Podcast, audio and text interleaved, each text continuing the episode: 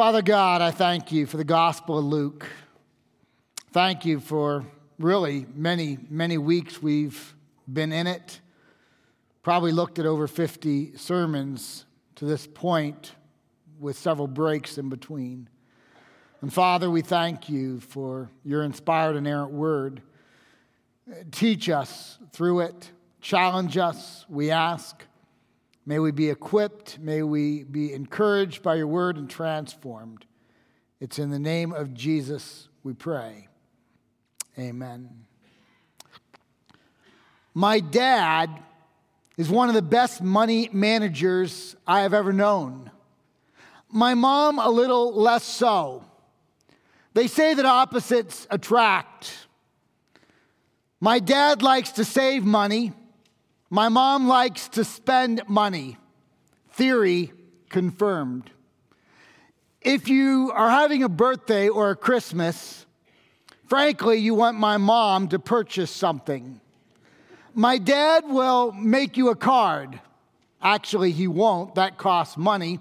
He will send you an email. My mom will try and figure out exactly what you want She'll go and find it, she'll track it down, then she'll put it in a beautiful wrap package and she will send it to you. When it comes to getting a present, my mom is the one that engages in this for the couple. My dad, on the other hand, is all about finances. He believes that you ought to give the first fruits of your income to the kingdom. And so he has their portfolio and he has God's portfolio. And he has better than tithed his income for all of his life, and he encouraged his kids to do so as well. My dad is an individual that he has tracked every penny, hear that word, it is annoying, every penny that he has ever made and ever spent. He knows where it went and why it went. My mom is not quite that way. My mom has no idea what is in the checkbook. As long as it functions, she is a happy camper. I'll tell you a story about my mom. It's dated, but it's a true story. In fact, it could still happen today. When my mom was about 20 years old, I think she was a junior in college at the time, her banker was my Uncle Bill, great Uncle Bill was the banker, and my mom is not one to necessarily balance her checkbook. It doesn't make her top 10, it doesn't make her top 300. It's not on her list at all. And so she overdrew her account by a fair amount, and great uncle Bill, seeing it, covered it. Then he sent my mom a nice note explaining to her that she had overdrawn the account. Naturally, my mom was horrified, embarrassed, sent a thank you note, and enclosed a check from the overdrawn account to pay for the overdrawn amount. If my mom were to do that today, not at all unrealistic, except my dad balances her checkbook.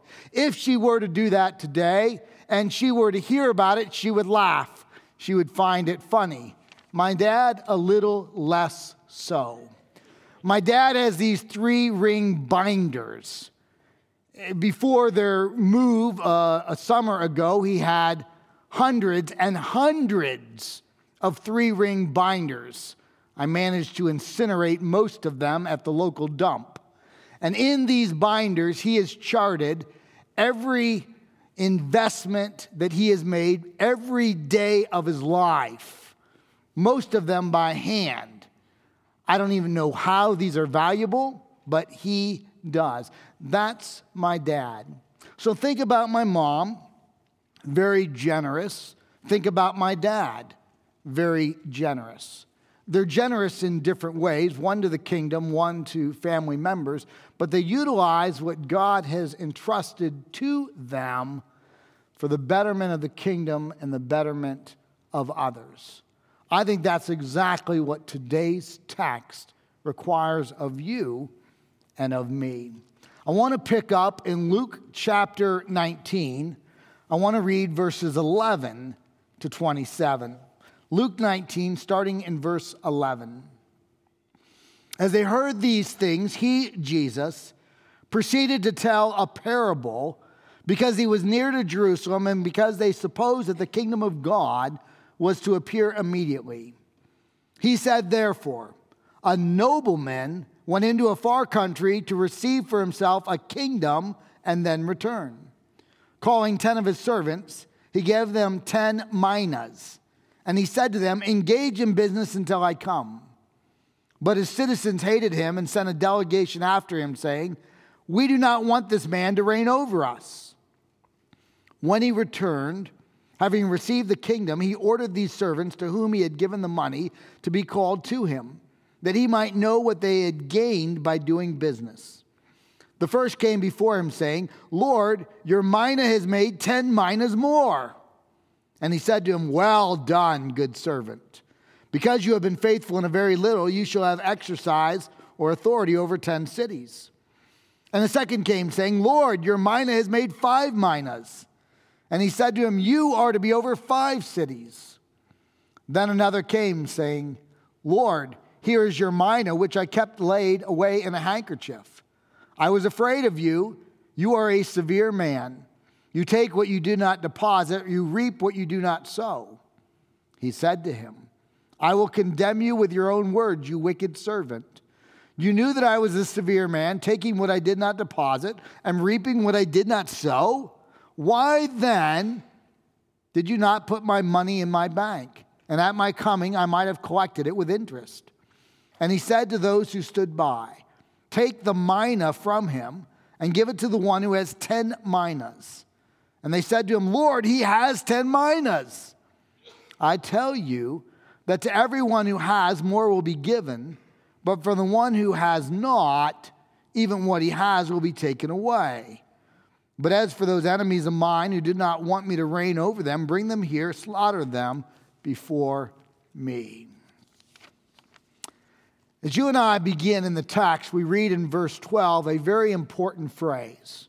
A nobleman went into a far country to receive for himself a kingdom and then return. In fact, this phrase and the two verses that follow it are phrases that every Jew would have understood. They would have known what Jesus was talking about, or at least they would have thought they knew what Jesus was talking about, because Jesus is going to do a sleight of hand. These were code words. They were historically fraught words. They were words that would have brought a certain memory to the mind of every Jew in Jerusalem who heard them.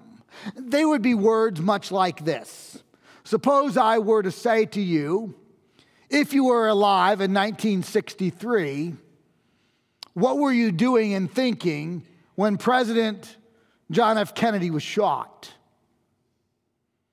Or if you were alive in 1981, where were you when John Hinckley shot President Reagan. Or if you were alive in 1986, where were you when the spaceship Challenger burst into flames 73 seconds after launch?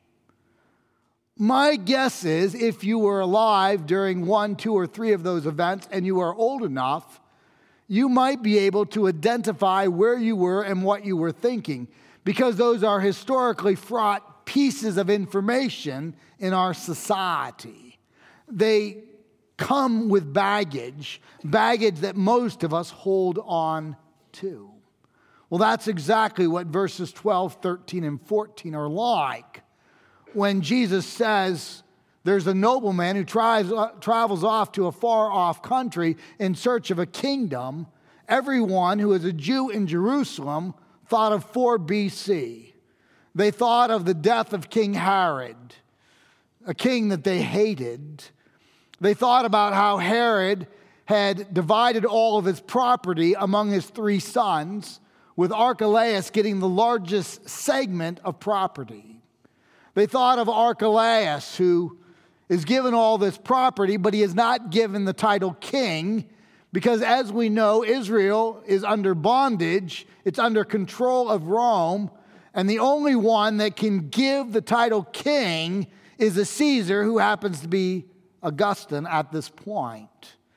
And so what we have is Archelaus saying, I'm going to travel to a far off country. He's going to go to Rome in order to gain a kingdom, in order to gain the title king.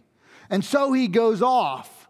But as we read in the passage, he goes off thinking he's going alone, but some family members, historically we know it to be 70, 50 family members and 20 other leading individuals, Jews from Jerusalem and Samaria, they follow Archelaus to Rome and they ask for an audience before Caesar Augustus. And they are granted an audience along with 8,000 expatriate Jews living in Rome. And they plead with the emperor not to make Archelaus a king. In fact, they declare that he is an evil man, a vile man, and as evidence, they use the Passover that has just gone before a few weeks, in which Archelaus murdered 3,000 Jews and he tortured many others in order to prove that he was as powerful as his deceased father, King Herod. Well, the long and the short of it is Caesar Augustus did not make him a king. Instead, he gave him the title ethnarch, and he made this statement I will make you a king if you prove your just desert. He never proved his just desert, he was never made a king. He was a wannabe. He went down in history as a wannabe. He went down in history with this phrase the nobleman who went to a far country to receive for himself a kingdom and then return. So when Jesus cites that phrase, all of his listeners immediately think that he's about to talk about Archelaus. In fact, the next few verses suggest it, as does the end of the passage. But then Jesus does a sleight of hand. He's getting them to think about an evil king, and he's about to present a good king. He's getting them to think about an evil kingdom, and he's present, about to present a good kingdom. He's getting them to think about how they will respond to an evil king in an evil kingdom, and then he wants us to think about how we respond to a good king in a godly kingdom. Because Jesus is the nobleman who goes away to establish a kingdom. What event is that talking about? It's talking about Acts 1 11, where Jesus ascended 40 days after his resurrection. He remained on earth for 40 days and then he ascended on high. And you remember an angel speaks to the disciples who have their mouths wide open and their eyes are big as they see Jesus ascend. And the angel said, do not expect anything different. As he ascends, so will he descend. He's coming back. The king is going to return. He's gone on a journey and he's going to return. When is he going to return? I don't think it's talking about the rapture or the second coming, the parousia. That's when Jesus will come down at the shout of an archangel, the trumpet sound, and the dead in Christ will rise first. 1 Thessalonians 4 13 to 18. That at that moment, he will just come for a moment, and then we will have seven years of tribulation. That's the seals, the trumpets, and the bowls. And then he will return victoriously for the millennial kingdom, the thousand year reign, where he will physically, bodily reign here on earth. That is the time period that we're talking about. And in between his ascension, Acts 1 11, and his return, the millennial kingdom of Revelation 20, that period is where we live, and we are the ones receiving a mina each to use for the glory of God. And someday the king is going to come back and he's going to ask us what we did with the mina that he entrusted to us. Now, at this point, if you're steeped in the New Testament, you might think, well, this sounds a lot like the parable of the talents in Matthew 25. And yet there are many significant differences. The parable of the mina, everyone gets one mina. If you're a Christ follower, you get one. Not two, you get one. In the parable of the talents, We have some five talent gals and they get five. We have some two talent guys, they get two. We have some one talent pastors and they get one. Everybody gets a different amount of talents. In the parable of the minas, our ability plays no part in it. We all get the same, we get one. In the parable of the talents, the talent is the ability, it's the spiritual giftedness that God has entrusted to us. Some get five, some get two, some get one. In the parable of the mina, we all have the same responsibility for output. All of us are going to have the same accounting or reckoning for what we did with the mina that God entrusted to us. In the parable of the talents, while we all have a day of reckoning and we're all accountable, the accounting is based on whether we are five talent, two talent, or one talent individuals. As Luke says in Luke 12 48, to whom much is given, much more is expected. The mina, everybody gets the same, and in the parable of the talents, everyone gets different. So the nobleman goes away. He's been gone for 2,000 years plus, and someday he's going to return. Now, in the parable of the talents, the person with one talent appears to be an unbeliever and he's cast into darkness. In the parable of the mina, the one who hides the mina appears to be a servant, but a less faithful one. I think he is saved because he's placed his faith in Christ, but he will lack any extra rewards. So there's a lot of differences between the two parables. One likeness is this those who do not belong to the noblemen, those who do not belong to Jesus Christ, will suffer a crisis eternity separated from God in a literal place called hell. With this number of caveats, let's now begin to apply the parable of the mina to us. First, this parable is about living faithfully. That's what the parable is. It's about living faithfully. It's about living on point. It's about living on mission. It's taking the next step in one's relationship with Jesus Christ. It's connect, grow, go. Connect to other Christ followers to build one another up. Grow in Christ through large group and small group and personal Bible study and prayer. And then go and share the gospel with others. It's about utilizing all that God has entrusted to us for His glory. It is faithful living. You might notice that the word mina is, well, undefined in the text.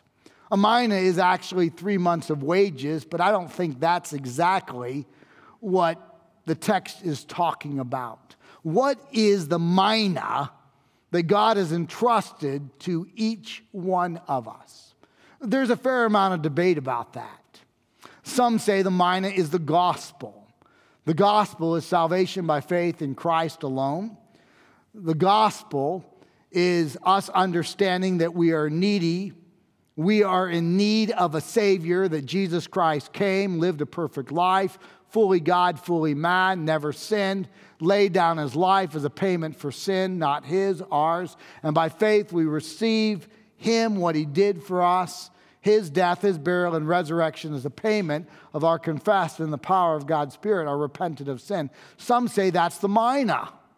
While there is only one gospel, and it doesn't matter whether you're from this tribe or that nation, there is only one gospel, and it doesn't matter what era you were born in, there's still only one gospel. I don't think the mina represents the gospel. That's just too narrow, and almost all scholars dismiss that as unlikely.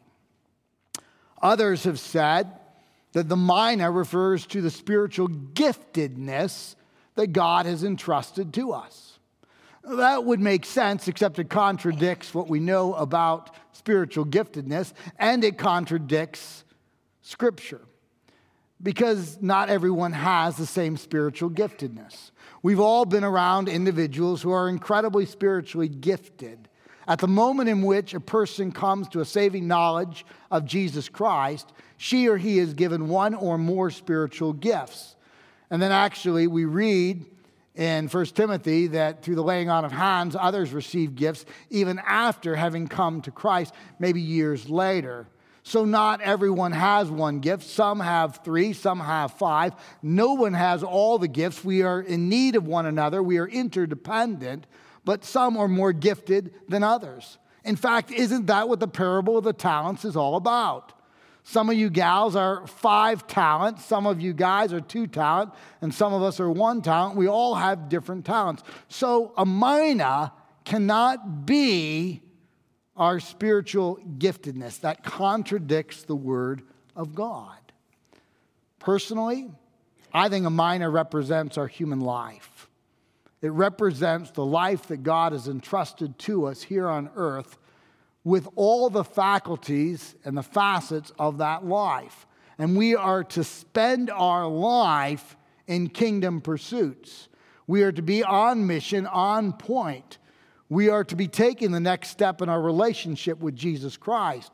We are to be asking ourselves, how can I be more like Christ tomorrow than I am today? More like Christ next week than this week? More like Christ next year than this year? What do I, what do you, what do we need to do as the next step in our walk with Jesus so that we are on point, on mission? Who do we need to share the gospel with? What do we need to do in terms of augmenting our prayer life and our devotion life? How can we utilize what God has entrusted to us for kingdom purposes? I think that's our mina. Everyone has one mina. The mina is faithfulness, faithfulness in life. We are called to be faithful to the kingdom. So the first application from the parable is all about faithfulness. We've got one mina, one life to live here on earth. Are we living that life for God's glory and God's purpose? Second is that we will be held accountable for how we live that life. This is not about salvation, this is about sanctification. Have we prayed to receive Jesus Christ as personal Savior? There is neither death nor life nor things present, nor things to come, nor principalities or powers or forces of darkness, or anything in this created universe that can separate us from the love of God, which is in Christ Jesus. Our salvation is secure. That's why Romans 8 1 says there is no condemnation for those who are in Christ Jesus. That's why Philippians 1 6 says, He who began a good work in you will be faithful to complete it in the day of Christ Jesus. If we know Christ as Savior, our security in Christ is held firm. Yet while salvation is always held firm, extra rewards as we work out that salvation with fear and trembling, extra rewards as we work out the sanctification process that begins at the moment of conversion, justification, and ends at the moment of glorification when we go up to heaven. That entire process in between, we can earn extra rewards. It is mind boggling. God owes us nothing. We are total debtors to God. God has given us everything. Every breath we breathe is a gift from God. The fact that He allowed His Son, fully God, to take on human flesh, to go to the cross, to die as a payment of our sin, to rise again as the first fruit of resurrection, to offer salvation to us is so beyond what God needs to do. He doesn't need to do anything, and He continues to give and to give and to give. What a gracious God we serve. And then he tells us in this process of sanctification, using the one mina, the one earthly life that he has entrusted to us, as we live that life for his glory, he will give us extra eternal rewards. It is mind boggling, but it's all over Scripture. Let me read a few passages. It's on the Bema judgment, the judgment seat of believers. Remember, no condemnation at the Bema judgment, but there are extra rewards for the faithful. Let me read from 1 Corinthians 3 10 to 15. According to the grace of God given to me, like a skilled master builder, I laid a foundation, and someone else is building upon it. Let each one take care how he builds upon it, for no one can lay a foundation other than that which is laid, which is Jesus Christ. Now, if anyone builds on the foundation with gold, silver, precious stones, things that do not destroy easily, or wood, hay, and straw, things that destroy very easily, each one's work will become manifest. That is, it will be revealed for the day, the day of the judgment seat for Christians, will disclose it because it will be revealed by fire, and the fire will test what sort of work each one, each one of us, has done. If the work that anyone has built on the foundation survives, he will receive a reward. If anyone's work is burned up, he will suffer loss, though he himself will be saved, but only as through fire. Something similar in 2 Corinthians 5:10. For we must all appear before the bema seat of Christ, so that each one may receive what is due, what he has done in the body, whether good or evil. The last book of the Bible, Revelation 22, verse 12. Behold, I am coming soon, bringing my recompense with me to repay each one for what he has done. It's unbelievable. God, who owes us absolutely nothing, yet for the faithfulness empowered by his Spirit that he calls us to, he offers us extra eternal rewards. What a gracious God we serve. We need to live out the one earthly life, the mina that he has entrusted to us for his glory. Third, I love this, but have you noticed that kingdom math is just a little out of control? It is. Here we have this one gal. She has one mina. She's, she's served well with the one mina. And what does Jesus do? He gives her 10 cities to rule over. In fact, she's going to get 11 before the whole thing is done. Here we have this one guy who's been faithful with one mina. I take it that he has been growing in Christ. He's been praying. He has shared the gospel with others. Maybe he has taught others by his life or verbally. He has sacrificed himself in various ways on behalf of others. And God gives him five cities. I love kingdom math. Kingdom math is pretty good, isn't it? We deserve nothing, we deserve how.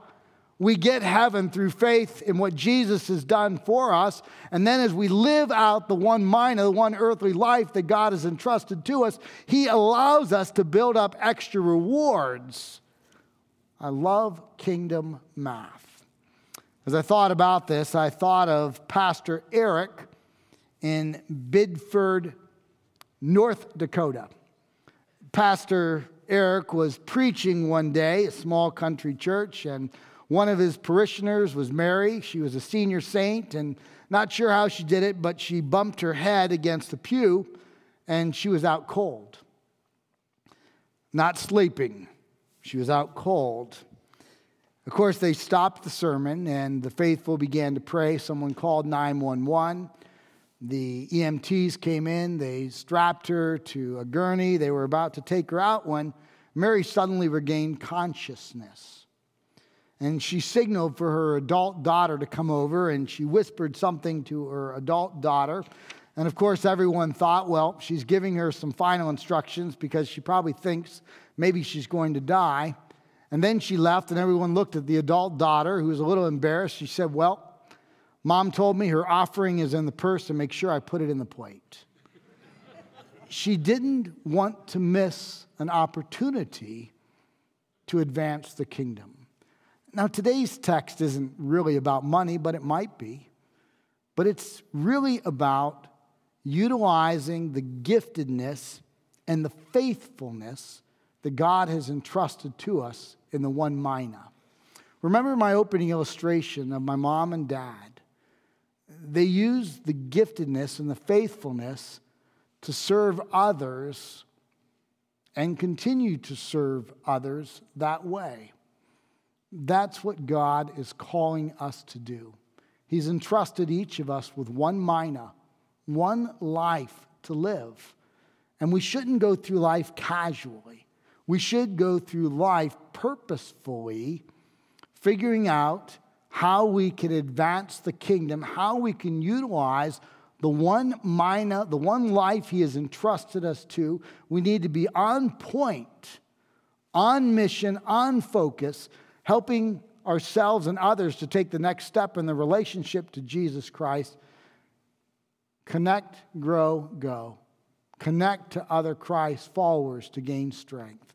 Grow in Christ so that we are equipped and then go out into a world that is lost.